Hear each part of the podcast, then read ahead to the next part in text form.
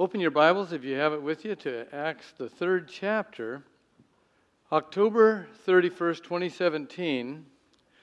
While some are going to be celebrating Halloween, we know that the real significance of this date is that it's the 500th anniversary of what scholars consider the birth of the Reformation.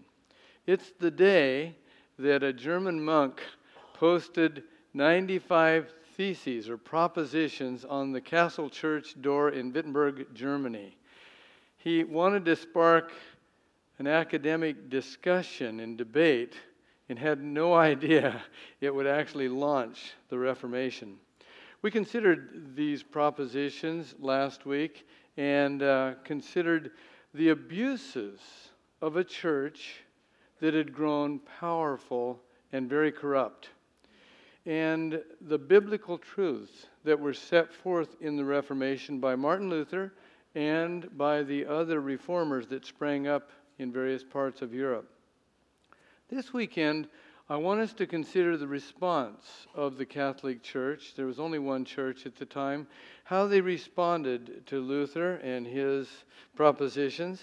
Uh, he wanted to reform the church, he himself being a, a monk and a priest and the chair of biblical studies at Wittenberg University, a Catholic university. Um, but how they responded and the stand that he took and the events that followed that really have influenced things down to this very present day. Now, I know that some of you don't really get into history, and uh, I want to offer a, a weak apology and suggest that next week I'll get back to the future. But I want to appeal to you. If we don't understand history, as many have said, we're doomed to repeat it. But even more so, we can't understand the present if we don't understand what got us here. So if you're not a fan of history, let me encourage you to think about it this way. What I'm going to share with you is an exciting story, because it really is. And uh, look at it that way, and it may help you endure here. And so, before we get to Martin Luther, though, and the Reformation in the 16th century, I want to begin in the book of Acts in the first century and look at an event that uh, a couple of Jesus' early disciples experienced because I think you're going to see an amazing parallel between that event recorded by Luke in Acts and what happened some 1500 years later. Let's begin with their story. As it says in your outline, Threatened by the authorities, Peter and John take a stand. In Acts chapter 3, uh, we have these disciples in the early church. Uh, Jesus has been crucified, he was resurrected, the Holy Spirit came at Pentecost, the church was birthed, 3,000 people came to faith in Christ that day and were baptized, and the church continues to grow. It's about 5,000 now in the early days of the church. Peter and John are going up to the temple to worship. And they would still do that because they weren't ostracized from the rest of the Jews yet. And uh, they would go up and meet other disciples and sing praises in the temple courts. And they're on their way. And they come to uh, a beggar that has been lying there for decades who's asking for alms, for money. And you remember this story in Acts 3 where Peter said, We don't have any silver or gold, but we'll give you what we have in the name of Jesus Christ of Nazareth, rise up and walk. And he did. He not only walked, he leaped and praised God, and I'll tell you, it drew a crowd. People came around, and Peter and John took the opportunity and said, You see this man that's been laying here for this long. Don't look at us as if we had the power. This was done in the name of Jesus Christ. And then he told him the gospel and how Jesus had come, just as the prophets had said, and he'd been crucified and risen again. And about in the midst of his message, here come the priests in the temple and the captain of the temple guard and the Sadducees, and they were not pleased to hear this message because they were indicted by it. And so they immediately had them arrested, and Peter and John were thrown into jail. The next day, they brought Peter and John into the council, which would have been the Jewish ruling body, the Sanhedrin, and they put them in the center. And they were surrounded by, well, Caiaphas, the high priest, Annas, the former high priest, and all who were of high priestly descent, and the 70 council members. I'm telling you, talk about a, an intimidating setting for these Galilean fishermen who were followers of Jesus. And they asked them, By what authority or in whose name are you teaching these things? They didn't flinch. They said, It's in the name of Jesus Christ of Nazareth, the one you crucified, whom God raised, and they preached the gospel to him in that setting. Well, they weren't happy to hear that, to say the least. And they sent him out of the room and they said, What are we going to do about this? We can't deny that a miracle has taken place.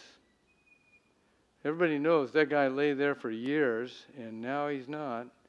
What are we going to do? And they decided we're going to bring him in and threaten them not to say anything else. And so they said, Don't teach or preach anymore in the name of Jesus. Here's where Peter and John took their stand. It says they replied, Judge for yourselves whether it is right in God's sight to obey you rather than God. For we cannot help speaking about what we have seen and heard. After further threats, they let them go. They could not decide how to punish them because all the people were praising God for what had happened. For the man who was miraculously healed was over 40 years old. It was too late to threaten them. That train had already left the station. The message was out there, and the church was growing. And there's no way that Peter and John were going to be silent because they had been with Jesus and they'd seen and they'd heard life changing messages and the gospel itself. Well, let's compare what happened to Peter and John to what happened some 1,500 years later. Threatened by the authorities, Martin Luther took a stand. I don't know if you listen to the radio broadcast Focus on the Family, but I'd encourage you to do so, especially if you're well wanting help in guidance in life. It's just excellent. Well, a week ago, Jim Daly, the president of Focus on the Family, interviewed Eric Metaxas. If that name sounds familiar, some of you know that he wrote the book Bonhoeffer about Dietrich Bonhoeffer, a courageous German pastor leading up to World War II. Well, he's written a new book called Martin Luther, the man who rediscovered God and changed the world. And uh, in the interview, Eric Metaxas told Jim Daly, he said, You know, as I've been writing this book about Martin Luther, a lot of people have asked me, You, you mean Martin Luther King, right? He said, No, I mean Martin Luther. He said, But people don't know who Martin Luther was. And that's why I'm glad that I'm writing this book because they need to know who Martin Luther was because just like they'd know who Abraham Lincoln or Julius Caesar uh, or, uh, or anyone like that, Columbus is, they need to know about this man. But by the way, that sparked my thinking a little bit more about Martin Luther King. And I thought, well, how did he get that name? Is there anything on that? I looked it up. You may not know that Martin Luther King's father was named Michael King.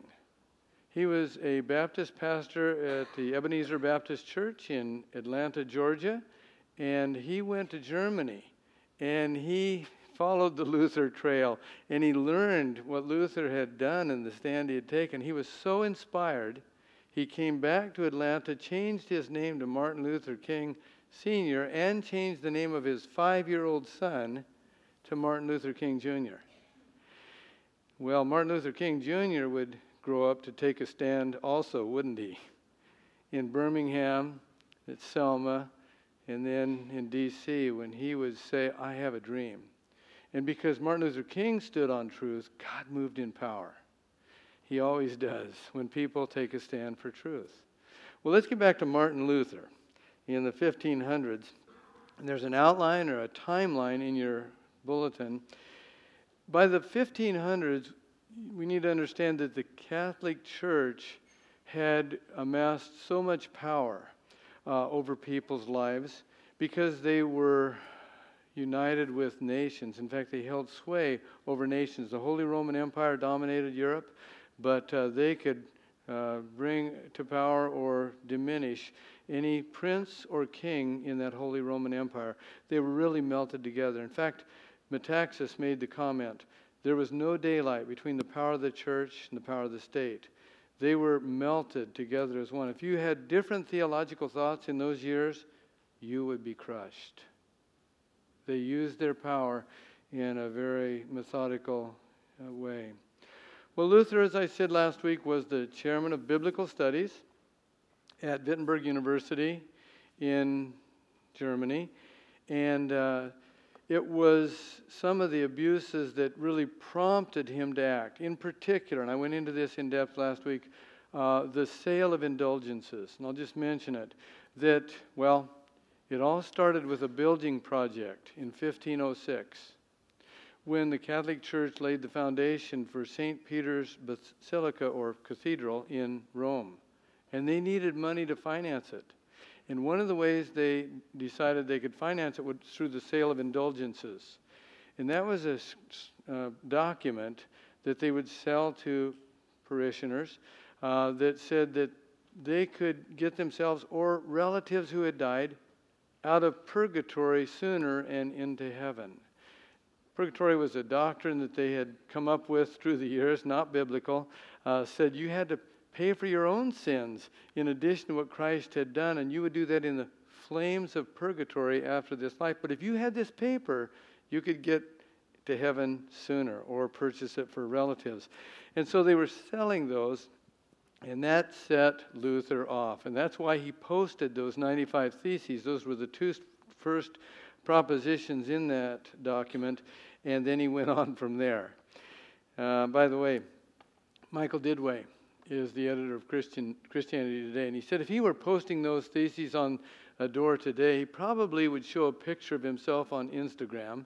He would uh, send out a tweet about it and write a blog, and in fact, maybe even in the responses, there'd be a place in which the Pope could excommunicate him digitally. I don't know about that. Well, anyway, it set off a firestorm when he posted those propositions on the door. And the Catholic response was not mellow. In fact, Metaxas said this.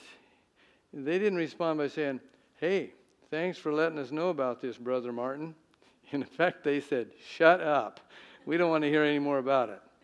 So in 1518, Luther is charged with heresy and uh, this was communicated to him through a, a, a papal bull. And uh, papal bull was a document with a bulla or seal on it that he received that condemned his writings and said that he was to burn all of his writings. So, how would he respond to that? Well, remember, he was a professor there at the university, He'd been teaching his students the gospel and the truths of Scripture, which most common people didn't even know, and only the priests understood the Latin in which it was written. And so he led them out of that classroom that day down to the square in Wittenberg, and uh, they started a fire, and he took the papal bull and tossed it in the fire. Whoa.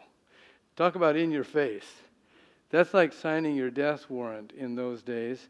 And then he continued to teach and to write pamphlets that were distributed all over. And remember, the printing press had just been invented about 60, 70 years earlier. So those pamphlets were going everywhere. And, and, and it was just a barrage of those pamphlets. Metaxas made the comment it would be like today somebody using Twitter or sending out tweets to bypass the main media. Well, that's exactly what he was doing. He, he could, the Catholic Church couldn't keep up with what was happening through all of his pamphlets.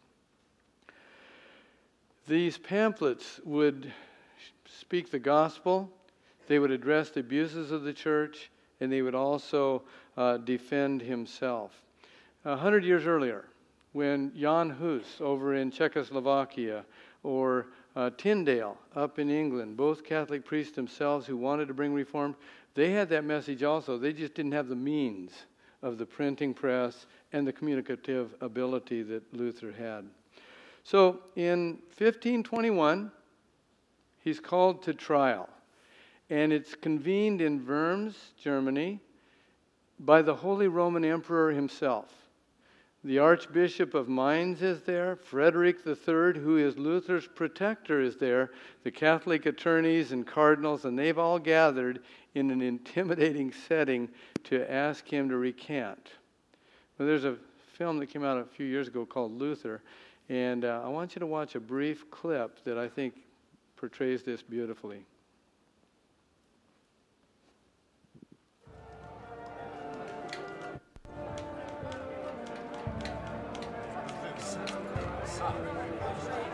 Well, Doctor. Good luck, Martin. Good luck. Good luck, Martin.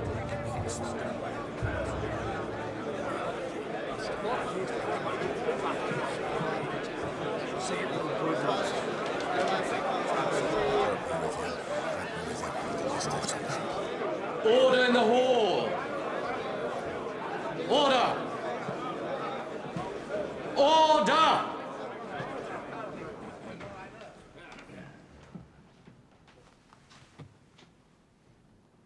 Martin Luther, are you the author of these writings? I am. Do you recant what you have written here? I cannot renounce all of my works because they are not all the same. First are those books in which I have described Christian faith and life so simply that even my opponents have admitted that these works are useful.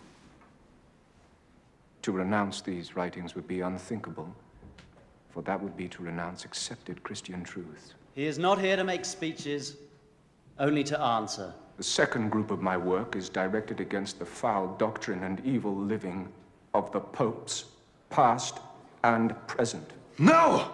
Yes! Yes! Through the laws of the Pope and the doctrines of men, the consciences of the faithful have been miserably vexed and flayed. If I recant these books, I will do nothing but add strength to tyranny and open not just the windows but also the doors to this great ungodliness. He has condemned himself. In the third group, I have written against private persons and individuals who uphold Roman tyranny and have attacked my own efforts to encourage piety to Christ. I confess that I've written too harshly. I am but a man and I can err. Only let my errors be proven by Scripture.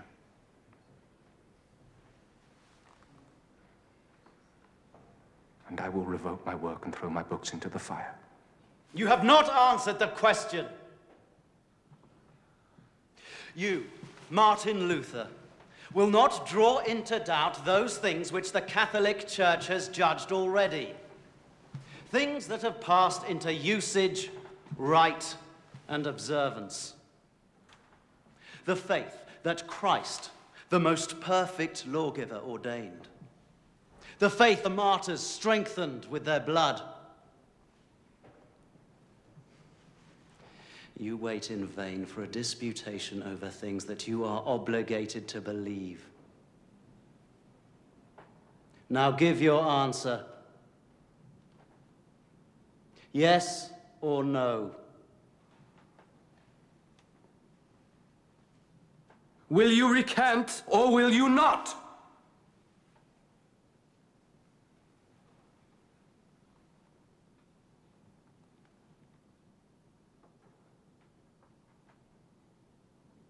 Since your majesty and your lordships desire a simple reply,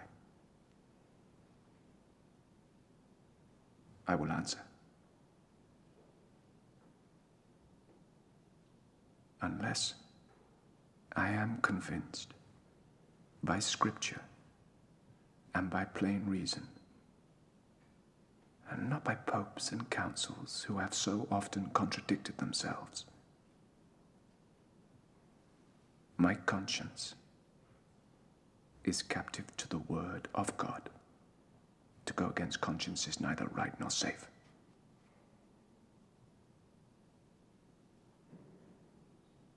I cannot.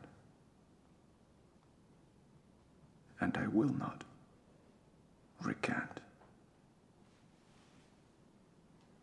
here I stand. I can do no other. God help me.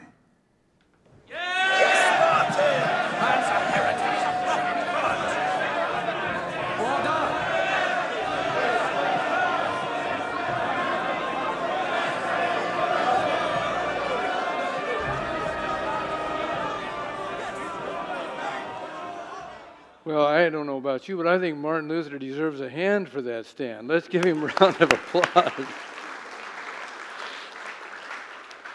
After the trial, he was guaranteed safe passage, but they attempted to apprehend him along the way because they were going to kill him. But uh, his protector, Frederick III, uh, was able to get him and smuggle him off to Wartburg Castle, where he lived for about a year.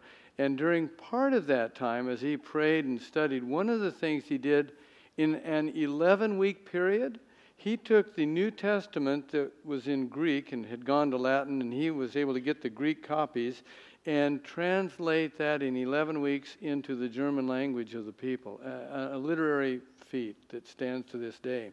In fact, that Bible is still used in Germany by many people more than we even use the King James today. He was a brilliant man. Well, after the time at Wartburg Castle, uh, he returned to uh, Wittenberg. Now, what happened as a result in the years that followed is that because some princes and dukes supported Luther and some of the Catholic Church, Europe became a patchwork religiously. There were Catholic areas and Lutheran areas and other areas uh, that formed following other dissenters of the Catholic Church. But when he got back to Wittenberg, one of the things that he determined was that priests and nuns should be able to marry and to have children. He felt like that was the way of God. And, and so he knew that many of the priests and nuns, especially the nuns, were being held against their will. Many of them had been taken to monasteries and nunneries between the ages of five and eight years of age. They were held under lock and key. It was a capital offense to help them to escape. But he issued a call to any of them that wanted to come to Wittenberg, and they came. They fled the monasteries and they came to Wittenberg. And one of them was Catherine Bora, whom he married a few years later. And then he and Katharina uh, opened housing for these people. Uh, and Dee and I saw it. It's amazing what they did there as they cared for those that came. They had the first Protestant church in 1525, the first Protestant church service, and the whole structure of the church changed. I mean, he, he made the Word of God prominent so that it was taught to the people as it had not been. Worship became very important in the life of the church.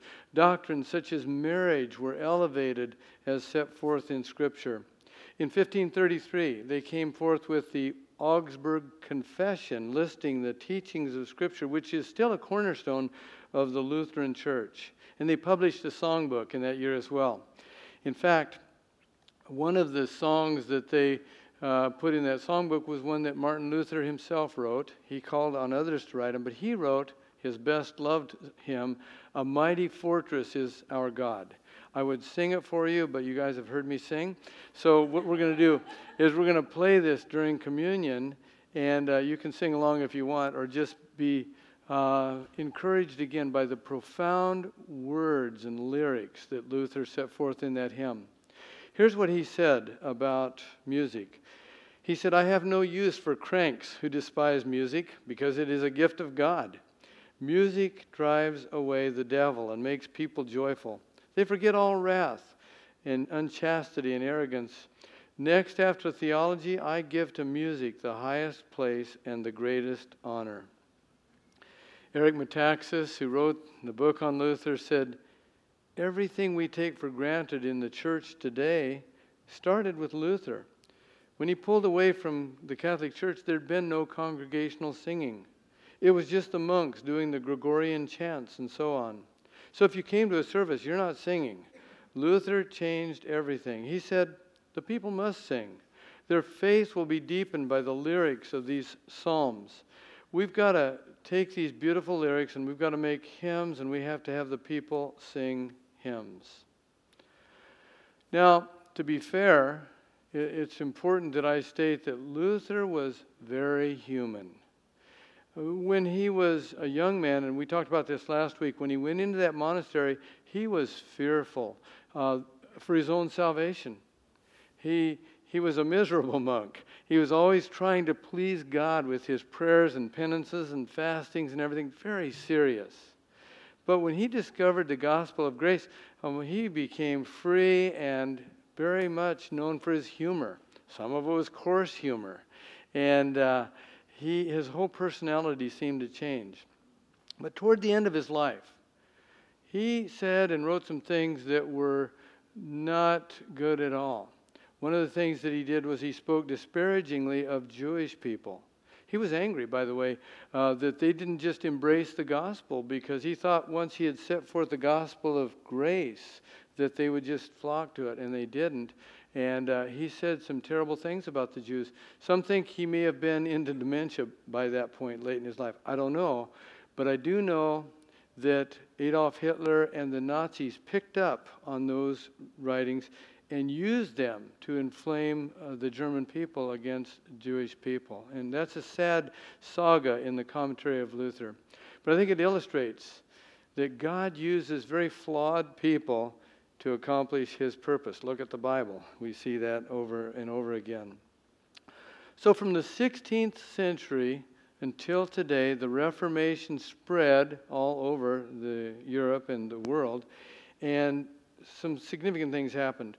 One thing was that the Catholic Church's power and the power of the Pope was forever broken. It would never be what it had been in the past. Another thing that happened is there was what was called the Radical Reformation.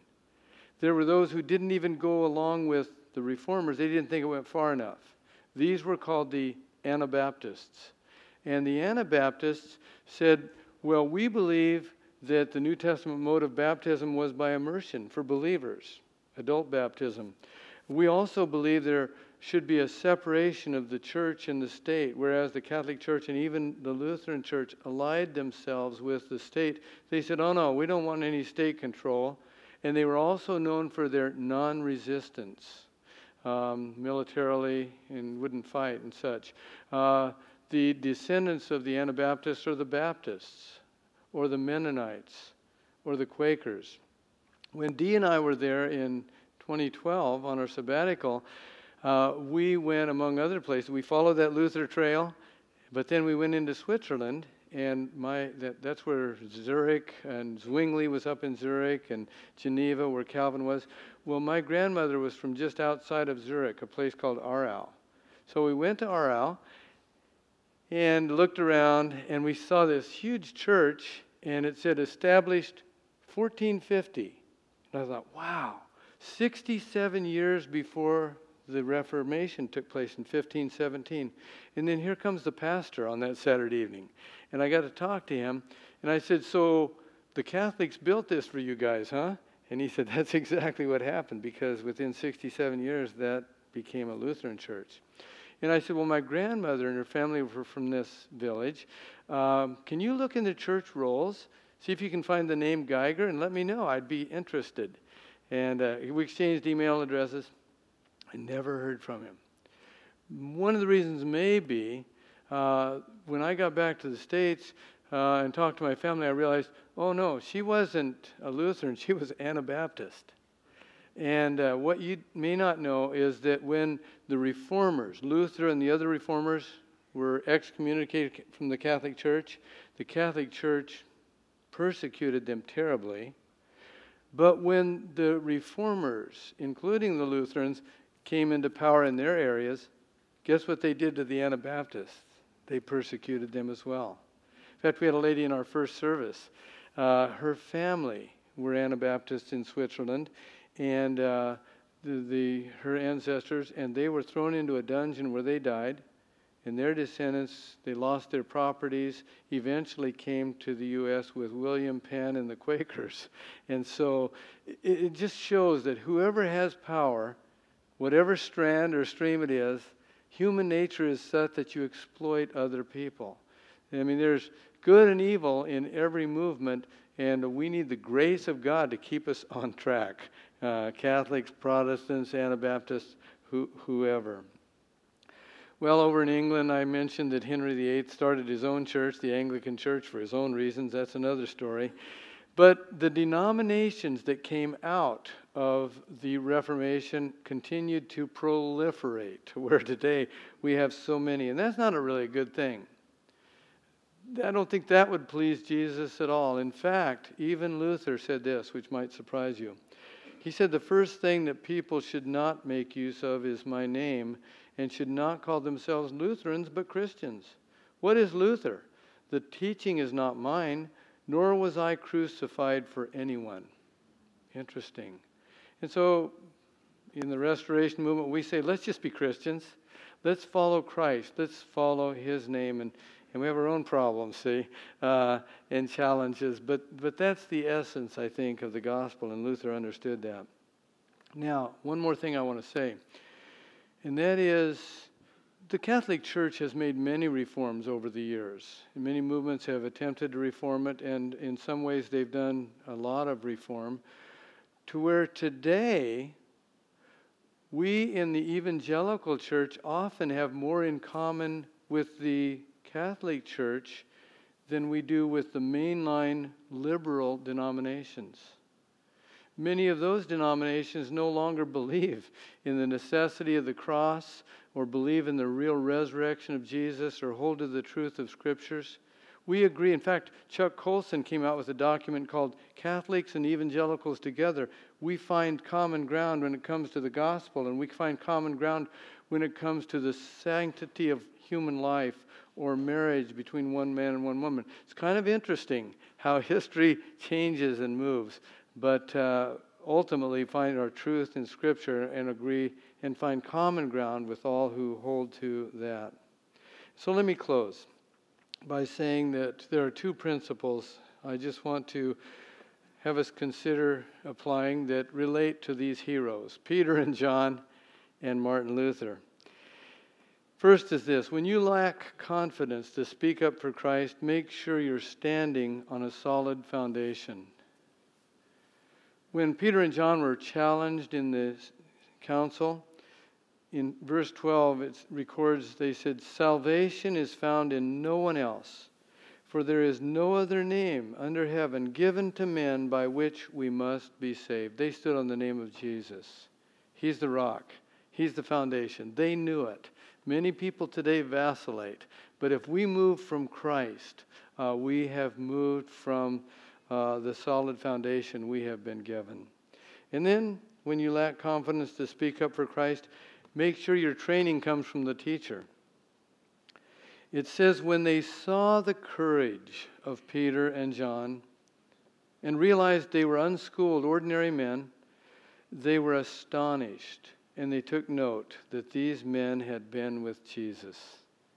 How could these Galileans stand there in the midst of them and defy them and refuse to budge? Their confidence, their courage was, well, it made these people marvel. And then they realized there was another one who stood in our midst and didn't flinch also, and that was Jesus of Nazareth, whom we crucified. And these guys hung out with him. And so if we want to be unafraid, when we could be intimidated in the university classroom or in a conversation with a coworker or whatever, we need to make sure we're listening to the teacher, that we've stood on the rock of his word. And then we can speak humbly, but with confidence and courage and know that uh, God will use that powerfully.